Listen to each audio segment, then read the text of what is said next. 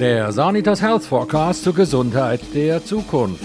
Frank Baumann im Gespräch mit Evelyn Binzack. Der Tod, also das ist jetzt einfach meine Erfahrung, die ich habe aus dieser Situation in, in der Antarktis. Weißt, man denkt irgendwie, ja, der Tod reißt einem aus dem Leben raus. Das stimmt aber nicht. Man entscheidet sich eigentlich für das, oder wenn der Tod kommt und einem holt, dann ist man eigentlich einverstanden damit.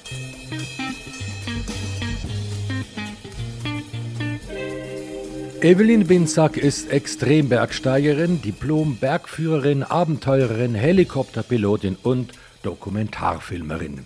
Im Alter von 22 Jahren durchstieg sie die Eiger Nordwand im Winter 1991, absolvierte sie als eine der ersten Frauen Europas erfolgreich die Ausbildung zur diplomierten Bergführerin. Zehn Jahre später bestieg sie als erste Schweizerin den Mount Everest. Im September 2006 startete sie vor ihrer Haustüre Richtung Südpol, den sie nach 484 Tagen erreichte. Und dies mit dem Fahrrad, zu Fuß, auf Skiern und mit Schlitten. Evelyn Binzack ist eine der Stars im neuen Sanitas Health Forecast Buch, das sich ab sofort überall dort findet, wo es gute Bücher gibt. Evelyn Binzack, du bist weltweit, weltweit die einzige Frau, die ich kenne, die eine eigene Barbie-Puppe von sich selber hat. Bist du mit dir als Barbie zufrieden? Ist die schönere Version von mir. Immer schön, immer lange Beine, immer schön voller Busen. Was willst du noch mehr? und, und, sie ist ja auch nicht so störungsanfällig wie du. Äh, wie geht es dir eigentlich? Also jetzt im Moment geht es recht gut. Aber ich habe jetzt anderthalb Jahre, zwei Jahre vielleicht sogar schon zweieinhalb Jahre extrem viel Kopfweh gehabt. Wie wenn du einen Helm hast. Und der hat es natürlich vorher auf die Augen gedrückt. Und dann äh, bin ich vor zweieinhalb Jahren, zwei Jahren, zuerst mal in Therapie. Und dann, ähm, ja, hat das äh, nicht viel genützt. Und nachher bin ich von Arzt zu Arzt. Und jetzt habe ich einen Physiotherapeut, der hat das recht gut hergebracht. Aber ich muss extrem aufpassen. Also ich muss, ähm, ja, so ein bisschen, wie soll ich sagen, das, was man eigentlich auf Expeditionen, auf Langzeitexpeditionen immer macht. Man tut Kräfte sammeln und sich schonen. Und das muss ich zuerst lernen, weil ähm, so im Alltag klingt mir das nicht so gut. Weißt? Ist irgendwie, kommt hier noch etwas und da noch etwas und dort noch etwas und am Schluss bist du einfach, ja, kommen wir ja. Oder? Das ist so ein bisschen Gesellschaftskrankheit, die mir, die mir nicht gut tut. Also die meisten eben so zum Beispiel Multitask oder zwei Sachen gleichzeitig machen, da kannst du mir gerade ködern, das geht gar nicht. Also du hast Kopfweh, ähm, wie angeworfen oder in Wellen oder, oder einfach immer? Nein, das war permanent. Das war permanent. Manchmal ein bisschen mehr, manchmal ein bisschen weniger. Skala 1 bis 2, 1 bis 1 ist gar nichts und 10 ist viel, dann war es immer so ein Grundrauschen von 3 bis 7 allerliebst. Ja. Und Schmerzmittel hast du dann keine genommen? Äh, du, wenn es mal wirklich ganz schlimm war und du musst dich konzentrieren oder hast einen Vortrag, dann musst du halt mal Schmerzmittel nehmen. Ja. Ich hätte jetzt eben gedacht, du hättest auf die Evelyn Binsack Mount Everest Apotheke zurückgegriffen. Die haben wir nämlich auch gehabt. Allerdings vor etwa 25 Jahren. Damals bin ich heimgekommen äh, vom Arbeiten und äh, meine Frau hat dann gesagt, du, äh, heute Abend ist Elternabend, gell? Du bist ein bisschen spät. Und ich natürlich gerade reagiert und gesagt, oh, ich kann glaube nicht kommen. Ich bin, ich bin so wahnsinnig verältet. Ich kann glaube nicht kommen, ist gefährlich. Ich stecke einfach alle Leute an. Dann sagt sie, ja, dann gehst du einfach rauf und nimmst da die Evelyn Binzack, Mount Everest, eine Opfalapotheke und äh, nimmst dort zwei, drei Kügel aus. Weißt du, magst du dich an die erinnern? Es war so ein, ein, ein Holzblöckchen mit bohrenden Löchern. Ja, genau. Zehn Löcher vielleicht. Und dort hat es die Kügel drin, gehabt, homöopathische Kügel ja. und einen Zapfen oben drauf. Und das Ganze war mit einem Gummiband gesichert. Gewesen. Eben die Apotheke. Also bin ich hochgegangen in den oberen Stock, äh, habe sie nicht gefunden, habe meinen Sohn gefragt, der ist dort äh, ja, eben, was soll ich sagen, in der ersten Klasse. Äh, du, weißt du, wo die Evelyn Binzer Apotheke ist? Dann sagt er, ja, äh, nein, wieso brauchst du die? Sag ich, ja, äh, ich bin eben heiß. Er sagt, ich höre nicht. Ja, ah, ja, mal, mal, mal, mal. Weißt, ich bin extrem heiß, ich habe mich verhältert. dann sagt ja, die muss im Schrank sein. Und dann habe ich gesucht und gesucht und gesucht. Habe sie gefunden, macht sie auf und sie ist leer. Es hat kein einziges Kügel mehr drin in meiner äh, Evelyn Binzack Mount Everest Local Apotheke. Dann habe ich ihm natürlich gefragt, Maximilian, sag mal, da fehlen die Kügel, weißt du, wo die sind? Und nach langem Hin und Her hat er dann gesagt, ja, hm, weißt du, es ist eben so, ähm, ähm, die Leslie, die Leslie und ich, wir haben so schaurig Lust auf Süßes gehabt. oh, süß, ja. äh, also mit, das ist aber also herzig. ist doch schön. Ist doch schön. Aber mit Kügel hast du also nicht probiert? Nein! Nein, nein, stell dir vor. Jetzt leidest du ja aber zusätzlich zu deinem Kopfweh auch noch unter Schlaflosigkeit. Kannst du dir dann erklären, woher die kommt? Das kann ich dir schon erzählen, aber das glaubt mir kein Neurolog. Aber ich weiß, warum das, das ist. Und zwar, ich bin im Juni unterwegs am Sustorm mit einer Gruppe Leute.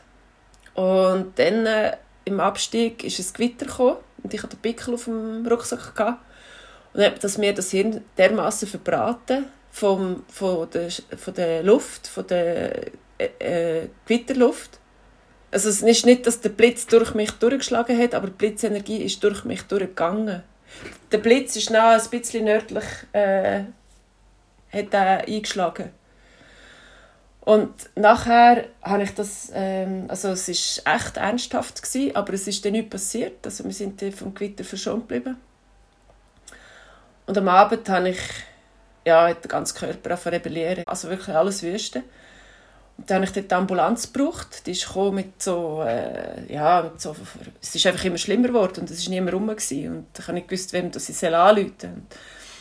nachher ähm, ist die gekommen und hat mir da so an Pfropf gehängt und bla bla bla und hin und her und sie hat gemeint, sie eine Magenvergiftung. Aber nachher ist das innerhalb von Stunden ist das wie weggeblasen gewesen. Und nachher ist das für mich gewesen, so wie ein Déjà-vu von früher, als ich am Gagebrunn war, dass, ähm, dass das hochkarätig gefährlich war dann. Dass der Körper ein unglaubliches Sensorium hat für Lebensgefahr. Und mir hat es ja dort schier das Hirn verbraten. Ich habe das richtig gemerkt. Ich habe, ich habe richtig, also ich habe für mich gesagt, noch, ein paar Sekunden länger und, und, und ich halte es nicht mehr aus. Und dann äh, habe ich das gewusst, also das ist äh, einfach knapp gewesen, oder? Und dann bin ich ja in die Neurologie gegangen für, wegen der Kopfschmerzen. Aber die Kopfschmerzen die sind ja vom Nacken ausgekommen. Und dann haben sie ein, äh, im Dezember, am 15. Dezember, haben sie ein EEG gemacht. Und nach dem EEG habe ich nicht mehr geschlafen. Nicht mehr. Also mal eine Stunde, anderthalb am Stück und dann wieder wach und dann vielleicht wieder döselt und das drei Wochen. Und ich sage dir, ich habe gebeten darum, hol mich von dem Planet. So, so geht es nicht weiter. Und dann habe ich, habe ich das der Neurologin gesagt, als wir uns das nächste Mal gesehen haben, eben, dass sie seit, seit dem EEG ich eigentlich nicht mehr schlafen. Dann hat sie gesagt, ja, das kann nicht sein. Und dann war es für mich klar, gewesen, ich habe, das EEG macht einem normalen Menschen nichts. Aber mein Hirn, das unter dem Einfluss war von dem EEG, hat sich natürlich zurückerinnert an den Juni, an den 21. Juni vom, vom letzten Jahr und hat einfach dramatisch reagiert darauf. Und dann habe ich nicht mehr geschlafen. Also die Schlaflosigkeit war auch vorher ein Thema aber vorher war es mehr psychisch wegen diesen permanenten Schmerzen. Und welchen Einfluss hat denn der Kletterunfall gehabt, wo du 2011 ist, glaube ich, ja. Nicht etwa in der eigenen Nordwand, muss man auch sagen, sondern in Ilanz an der Landwirtschaftsmesse zur Selva äh, an einer vier Meter hohen Kletterwand gehabt hast. Mit dem, mit dem Renzo, mit dem Renzo Blumenthal. Der hat mich dort eingeladen und am Morgen habe ich noch probiert, oder am Vortag habe ich noch probiert, eine Kollegin zu schicken ich, ich kann nicht gehen, ich einfach nicht gehen. Frag mich nicht warum. Und nachher ähm, ähm, ja, habe ich halt gleich müssen gehen, weil ich keinen Ersatz gefunden und dann ist der Unfall passiert. Also es ist ein Unfall, es ist ja nicht ein Kletterunfall. Ich habe ja, es ist ja nicht in dem Sinne ein Kletterunfall, sondern ich bin einfach viereinhalb Meter über den Boden gewesen, bin angeseilt am Seil über eine Umlenkung und es wäre ja der Ablassvorgang gewesen. Und nachher blockiert die Frau unten, die gesichert hat, die Bremse. Und dann hat sie mich halt einfach zu Boden getatscht. Du hast aber richtige Verletzungen gehabt. Ja, ich habe ja Dings, ich habe ja eine Nackenfraktur gehabt, sechste Halswirbel. Meinst du nicht, dass die auch einen Einfluss auf dein Kopf haben können? Ja, doch, doch, ja. Also ich Also es ist ja auch verschoben zusammengewachsen, einfach in der Längsachse. Ja, ich vermute, dass du darum deinen Kopf auch nicht so gut drehen kannst und dich auch nicht so gut orientieren kannst, zum Beispiel in einer Großstadt. Ja, genau. Oder man muss, sich zu Zürich, man muss mich zu Zürich auflesen, weil ich irgendwo an einem Strassenrand hocken und einfach keinen Schritt mehr machen und nur noch brüllen will. Oder zu Basel. Ah, hör mal auf! Auf der Tramschiene parkieren. Ja! Das war legendär. Das war wirklich legendär. Frau Pinsack parkiert vor dem Hotel Teufelhof auf der Tramschiene oben drauf. naja, hat einmal Platz gehabt. du, es scheint wesentlich schwieriger sein, durch Basel durchzufahren, als auf den Mount Everest raufzukommen. Nein, das kannst du so nicht sagen. Du meinst jetzt, du sprichst Navigation an. Ja. Also es ist sehr viel einfacher für mich, durch eine Eiswüste zu navigieren, mit der Sonne, mit dem Längsgrad, mit der äh, Deklination, mit, äh, oder mit dem Schatten, je nachdem, was vorne ist. Und äh, die lokale Uhrzeit zu berechnen, als mich irgendwo in Basel oder Zürich zurechtzufinden. Ja, das ist es so. Du vermisst eigentlich deine äh, grossen Abenteuer oder bist noch immer voll dran? Ich meine, rein vom Alter her könntest du ja noch immer auf Expeditionen gehen. Der Reinhold Messer war ja auch noch bis ins höhere Alter unterwegs. Gewesen. Der Reinhold der hat das gut gemacht. Er hat mit 60 noch äh, die Wüste Gobi als letzte Expedition überquert. Also das ist schon Hut ab. Aber mit 60 bist du ja heute nicht mehr alt. Ich meine, ja gut, aber er ist ja noch drei Jahre älter als du. man sollte, man sollte das Rentenalter auf 100, auf 100 tun. Dann wäre der Antrieb eigentlich recht gross zum Älterwerden. Hast du eigentlich das Gefühl, du hättest meine Frage beantwortet? Welche? Die wegen der Navigation? Nein. Ob du es vermisst, die grossen Expeditionen zu machen? äh, was soll ich jetzt dir sagen? Ich vermisse eigentlich nicht die Expedition, sondern das Gefühl von der Expedition. Kann man sagen, es ist vielleicht fast ein bisschen wie eine Sucht. Man ist addicted und mhm. wenn man die eine also, Herausforderung gemeistert hat, will man unbedingt eine neue angehen. Also das immer höher, immer schneller, immer weiter, das hatte ich schon. Gehabt. Aber das war nicht, weil ich addicted bin, sondern das war, weil ich in einem Umfeld aufgewachsen bin, wo das, was ich gemacht habe, nicht, nicht wertgeschätzt wurde. Und wenn ich jetzt äh, mit 22 Jahren Nordwand im Winter durchklettert habe, dann ist das für mich selbstverständlichste gewesen. und dann ist das für mich gewesen, aha ja, ähm, dann ist das nicht irgendwie mal irgendwo durch hast du schon gemerkt, es ist eine grosse Leistung ähm, gelungen, aber es gibt ja immer noch die, die machen es ohne Seil und es gibt ja immer noch die, die machen es irgendwie äh, schneller und da gibt es ja immer noch die, wo und so weiter und so fort und nachher orientierst du dich immer an diesen an den anderen Beispielen, was was gegeben hat, was gibt, was immer noch wieder frische Leistungen passieren. Und ähm, das ist seine. Das hat mich dazu bewogen, immer in etwas Neues hineinzugehen, in immer etwas Schwierigeres hineinzugehen. Und nachher natürlich, ja, wenn ähm, die Leidenschaft, die Leidenschaft ist so groß, dass wenn du morgen aufstehst, wie jetzt beispielsweise heute, es hat einen blauen Himmel, es hat keine Wolken und was mache ich? Ich hocke im Büro und bin angebunden. Und dann klar kommt so eine innere Kraft, ich will raus, ich will raus, ich will mich bewegen. Und nachher kommen die Expeditionen und wenn du Erfolg hast an einer Expedition, dann hat das, äh, schüttet das natürlich auch und in einem größeren Maß als jetzt vielleicht eben einen Ort im Winter besteigen oder sie im Solo besteigen oder sie im Sommer besteigen.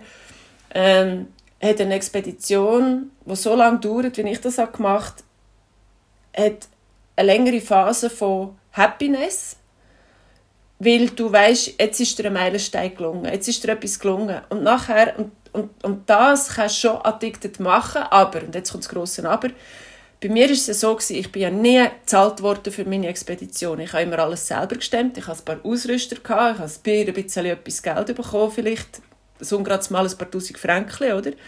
Aber mit dem konnte ich ja nicht leben. Also sprich, wenn ich von der Expedition bin zurückgekommen, war ja das nur das reine Rohmaterial. Gewesen. Aber mit dem hast du zuerst müssen ja verschaffen, hast müssen irgendwie mit deiner Frau zusammen ein Buch schreiben oder mit euch zusammen, mit dem Verlag, ein Buch herausgeben, das zu einem Bestseller wird, das Referate generieren, wo ähm, eine gewisse PR hat. Und, und dann konnte ich erst können eigentlich von der Expeditionen leben. Und das ist eine andere Qualität, als wenn du gesponsert bist und von einem Extrem vielleicht ins nächste rein musst gehen und dir selber noch einbildest, du tust dir das selber ähm, du tust dir das wie selber zurechtlegen, weil der Sponsor äh, ja, du musst fürs Geld Leistungen bringen. Dann gehst du vielleicht einmal ein grösseres Risiko ein, damit mit einer neuen Wahnsinnsleistung in die Medien kommst. Ja, ich würde sagen, das macht etwa 20% aus. Und nachher macht ein grosser Prozentsatz aus ähm, Publicity. Publicity und Sponsoring geht ja in einem, oder? Ohne Publicity kein Sponsoring. Aber Publicity macht natürlich auch etwas mit dem Mensch. Also wenn, wenn jetzt äh, wenn man jetzt äh, den Kopf auf der Titelseite hat von einer Schweizer Illustriert oder vom Blick oder bei einem National Geographic, macht ja das nicht nichts mit einem, sondern du siehst ja aufgrund von dem, dass, das, äh, dass die Geschichte aufgenommen worden ist, dass dein Leben eine Bedeutung hat, hast ja du auch das Gefühl von einer gewissen Wichtigkeit und das macht süchtig. Das ist das Problem. Ist das denn bei dir auch so gewesen? Ich denke, du bist ja eher normal. Ähm, ja, ich glaube, es in einer gewissen ja, du, ich glaube schon, dass ich in einer Phase von, von super hoch ähm, der Dynamik von der Presse ein bisschen erlegen bin. Ja, also das tut glaube ich jeder. Und nachher hat ja jeder Mensch hat einen gewissen Zenit und nachher geht der Zenit wieder ein bisschen, ein bisschen runter und dann kann man es, wie beispielsweise Reinhold Messner, kannst du es auf einer gewissen äh, Höhe oder Bernhard Russi kannst du es auf einem gewissen Level behalten und dann verändert sich die Qualität, weil dann fährst du an verteilen, dann fährst du nicht an Sachen machen, die allenfalls ja, wo halsbrecherisch sind, sondern dann fährst du wirklich an verteilen, fährst deine Gedanken an verteilen, fährst dein Erleben an verteilen und kannst auch anderen Leuten irgendwo vielleicht eine Inspiration sein. Bei der einen bist du eine Inspiration, bei der anderen bist du ein rotes Tuch. Aber das macht ja den Mensch letztendlich auch aus, ja. Aber das mit dem Süchtig, hat es Potenzial, ja, da gebe ich dir recht, aber auf der anderen Seite ist es sehr komplex. Und nachher können wir ja noch, können wir ja noch in Biochemie hineingehen. Okay, gehen wir mal dort rein. Ja, also du hast eine grosse Leistung vollbracht und ähm, ja, nach einer Vorstellung oder was weiß ich, und du hast die Glückshormone, die sich ausschüttet und unter anderem auch Dopamin. Und Dopamin ist ein Hormon, das macht sehr abhängig.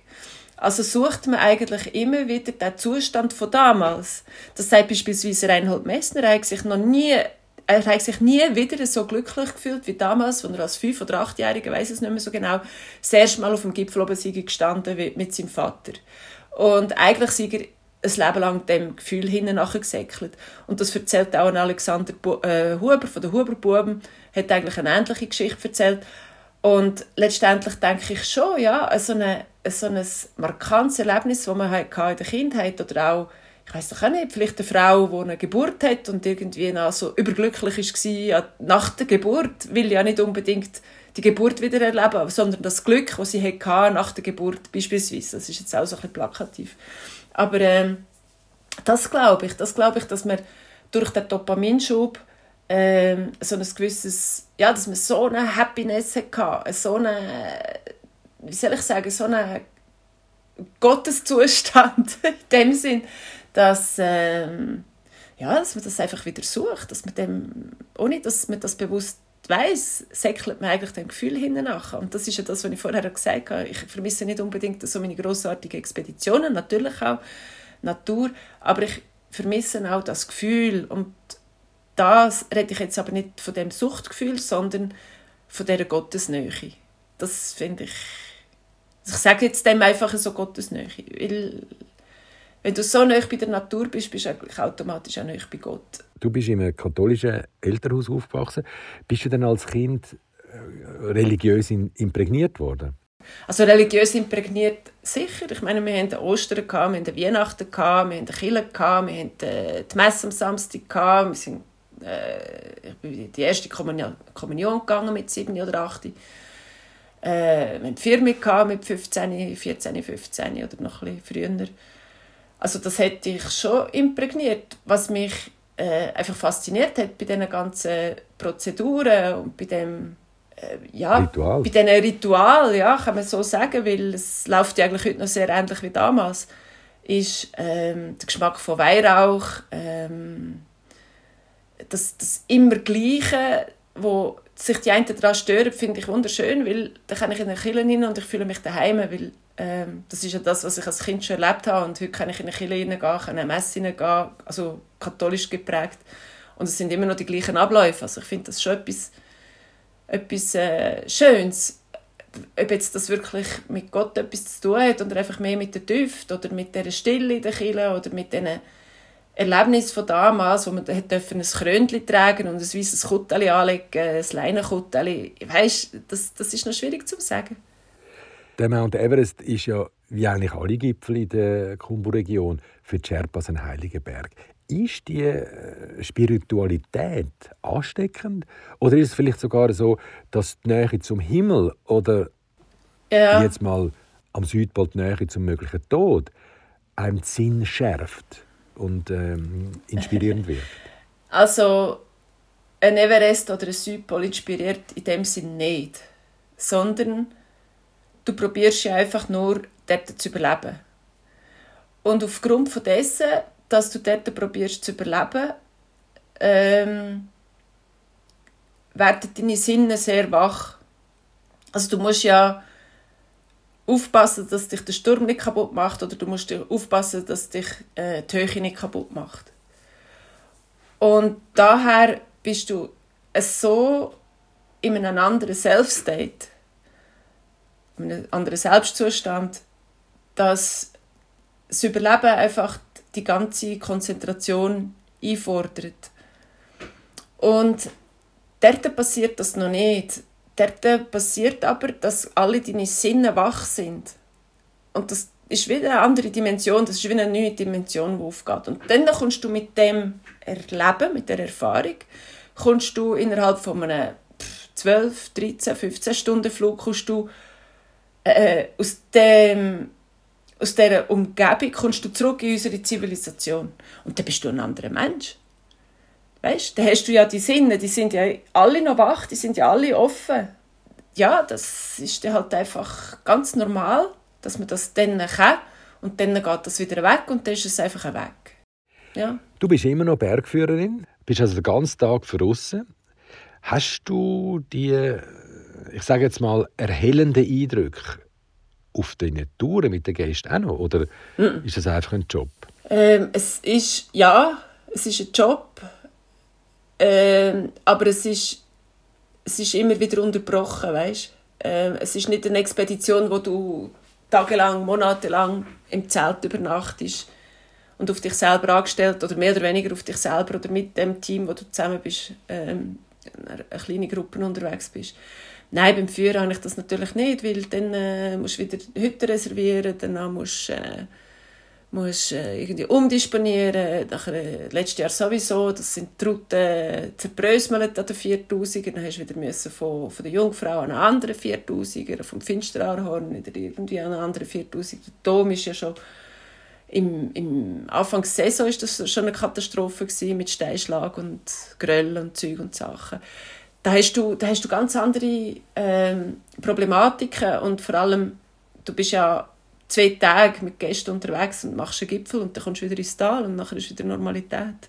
Ja, zwischendurch musst du auch noch Gäste ins Enkel stellen. Es war nicht mein Gast, sondern ich habe den von, von, von, vom Bergsteigerzentrum von Grindelwald habe ich den übernommen, weil ich einfach mal so ein bisschen Freelance für Grindelwald gearbeitet habe. Und da habe ich schon gesehen, dass der natürlich im Abstieg ziemlich schwach auf den Beinen ist und vor allem eine schlechte Koordination hat in den Füßen und auf einem Grad, was rechts und links 400, 500, 600 Meter runtergeht, äh, ist das nicht so wahnsinnig äh, toll. Und dann ist er tatsächlich gestürfelt und zwar so stark Kopf voraus durch die Wand abgeht, dass ich nur noch, also ich hätte den nicht mögen heben. Das ist so am Seil, oder? Mit bloßer Hand, sondern ich eigentlich nur die Chance gehabt, auf die andere Seite abzukumpen so wie ein Jojo. Das eine ist auf der einen Seite, das andere auf der anderen Seite. Ähm, der Schreck war gross, meine Knie waren auch weich, als wir die Situation gelöst haben. Weil ich habe mir noch überlegt, wenn ich jetzt die Wut oder der Schreck, es ist ja nicht, Schreck und Wut ist ja ziemlich ähnlich, äh, von der, von der Energie her. ähm, wenn ich jetzt das rauslasse, dann kommt das nicht gut. Der Claudius hat er geheißen. Der hat nicht einmal gemerkt, genau was passiert ist. Und das ist gut gewesen, weil der Grad ist ja immer noch vor uns gelegen. Du hast einfach unmissverständlich klar gemacht, wer der Chef ist. Und das ist ja auch der Job von jeder Führungsperson, wenn es darauf ankommt. Ja, aber beim Bergführer oder jetzt auch der Captain auf dem Schiff, wir sind natürlich mit an Bord. Wenn, wenn ich am Seil bin von einem Gast, der einfach grinst voran irgendwo einen Scheissdreck macht und grinst voran eine Wand abgeht, dann muss ich sehr gut aufpassen, dass es mich nicht auch noch mitreißt. Und das ist ein anderer Führungsstil, als wenn du einfach irgendwie stellvertretend irgendetwas machst und ein bisschen drauf los. Äh... wenn CEO von einer Grossbank bist. ja, zum Beispiel. Weil dann kann dir nichts passieren. Du hast dein Jahreseinkommen, am Schluss hast du noch Abfindung. Wir zahlen mit unserem Leben, wenn wir einen Fehler machen. Das ist schon ein, ein grosser Unterschied. Und darum ist der Führungsstil sehr direkt. Das hat nichts mit Agilität zu tun, mit all diesen Floskeln, die heute umkursieren, sondern das hat, äh, also wenn du wirklich 100% die Konsequenzen musst tragen von deinem Führungsstil an deinem eigenen Körper und mit dem Leben musst zahlen, wenn du Fehler machst, dann führst du einfach auch anders. Du hast auf dem Weg zum Südpol Ski den Löffel abgegeben. Mhm. Wie ist das denn so, wenn man merkt, ups, jetzt wird es eng, jetzt jetzt sterbe ich dann wahrscheinlich. Also ich glaube, das ist gar nicht so tragisch. Das Problem ist damals also ich hätte ja können gehen. Die Option ist da effektiv an Erschöpfung zu sterben. Ähm, aber das Problem ist ich habe immer meiner Mutter gesagt, ich, ich sterbe nicht aus Dummheit und das wäre in diese Kategorie gegangen. Das wäre wirklich Dummheit gewesen. Die Erschöpfung ist unter anderem auch wegen einem Diebstahl passiert. Und der Diebstahl war, dass mir ja vom Schlitten für vier, für fünf Wochen Schokipulver ist geklaut worden. Und das klingt jetzt einmal, ja, Schokipulver, oder?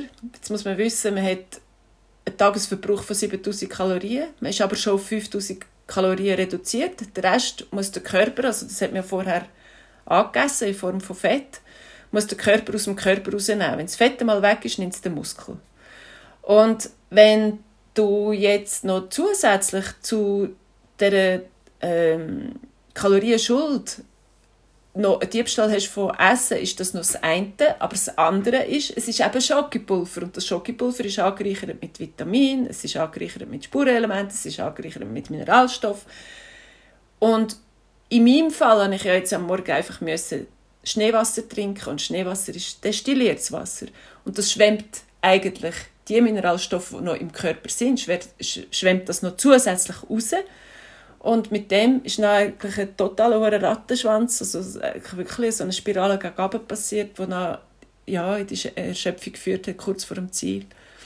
Und äh, ja, zum Glück äh, habe ich viel ins Team investiert. Ich habe viel Teamwork gemacht, also beim Camp aufstellen, äh, beim Schneeschmelzen, bei dieser Prozedur, das dauert ja fünf Stunden, drei Stunden am Abend, zwei Stunden am Morgen, wo du musst Schnee schmelzen, dass du deine Suppe kannst anrühren dass du das gefriertrocknete Essen kannst anrühren Du hast ja alles im Schlitten für 50 Tage, 60 Tage. Du kannst ja nicht äh, einkaufen oder kannst du nicht irgendwie äh, etwas von, aus der Luft lassen, abwerfen. Gar, gar nicht. Ja, item. Jedenfalls hat das dazu geführt, dass einfach die Antarktis mit ihren minus 40 Grad Celsius, die 1600 Kilometer Marschdistanz, 1200 Kilometer Luftdistanz, die Härte von der Antarktis, der Sturm und dann schlussendlich einfach auch der Raub dazu geführt hat, dass ich total in diesen Erschöpfungszustand bin geraten. Und nicht äh, zusätzlich natürlich auch noch die Anreise von 400 Tagen mit dem Velo. Der verstorbene Psychoanalytiker Fritz Riemann sagt, Angst gehört unvermeidlich zu unserem Leben in immer neuen Abwandlungen begleitet sie uns von der Geburt bis zum Tod. Wie ist das denn jetzt bei dir in deinen Extremsituationen? Wie gehst du mit der Angst um? Mm, ich, äh, man kann es nicht verallgemeinern. Weißt, es ist natürlich sehr situativ. Also wenn ich jetzt über eine Wächte hineinlaufe, also ich bin jetzt an einem Grat, an einem hohen Berg und sehe, es hat eine Wächte, das sind so die eine Welle, die sagen wir, nach Norden raus schaut und ich laufe auf der Südseite vom Berg. Im Norden geht es nach der Welle gerade mal 1000 Meter drauf. Genau. Oder auch wie am Taulagiri fast 7000 Meter. Oder? Dann äh, sehe ich ja die Gefahr und ich muss die Gefahr können einschätzen und die Gefahr schätze ich auf, aufgrund von der Angst ein, abzustürzen. Wenn ich die Angst nicht hätte, dann würde ich vermutlich einfach auf den Wächter laufen, weil dort ist es ja am angenehmsten. Aber da ich ja weiß, dass die Wächter brechen und ich äh, 1000, 2000, you name it, keine Tiefe gehen, macht ja, dass ich den Fehler nicht mache. Also die Angst ist äh, äh, Begleiter, die Angst ist, ein, äh, ist, ist auch ein Wegweiser, die Angst ist, äh, äh, ja doch, die Angst ist ein, ein guter Bestandteil, aber sie muss können gemanagt werden. Wenn ich natürlich in, in der Angst versinke, dann breche ich ja schon gar nicht auf, also dann, äh, oder dann mache ich genau die Fehler. Also beispielsweise, ähm, es gibt so einen Spruch, if you wanna go fast, go slow. Und das ist in einer Situation, wo alles schief laufen kann. Und wenn alles schief laufen kann, brauchst du so viel Konzentration, dass es nicht schief läuft. Dass du gar keine Zeit hast, um etwas schnell zu machen, sondern du musst mit if you wanna go fast, go slow. Mit dem go slow ist nicht gemeint langsam, sondern extrem konzentriert. Du hast einmal gesagt, der Tod ist ein Gentleman. Was meinst du damit? Der Tod, also das ist jetzt einfach meine Erfahrung, die ich habe aus dieser Situation in, in der Antarktis.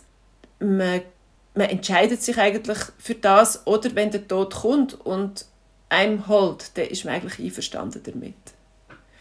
Und daher, er ist eigentlich, er ist da, er ist präsent, er ist ähm, eine Energie, wo man, wo man, wenn er da ist, auch kennt, komischerweise, weißt? Man hat irgendwie das Gefühl, man kennt das nicht, aber man kennt es effektiv, wenn es so weit ist. Und er drängt sich aber nicht in dem Sinn auf, sondern er lädt einem ein. Deswegen ist es ein Gentleman. Also ich habe, ich habe drei, nicht Wünsche, sondern drei äh, Anforderungen.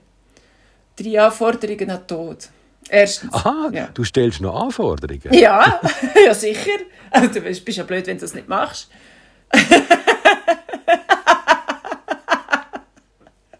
ja, schnell, schmerzlos und in einem Moment von ungefragtem Glück. Bist du denn glücklich? Im Moment ja. Ich darf mit dir reden.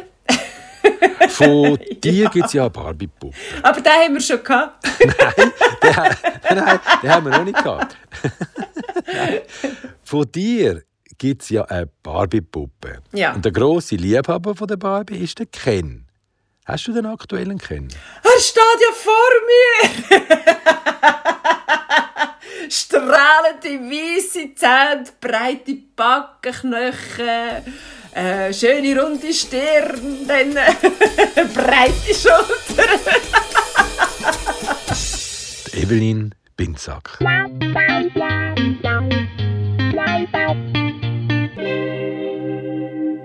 Wenn Sie mögen, was Sie hörten, abonnieren Sie uns und bewerten Sie uns. Und empfehlen Sie uns fleißig weiter. Ja, und den Bestseller Sanitas Health Forecast, den gibt's überall dort, wo es gute Bücher gibt.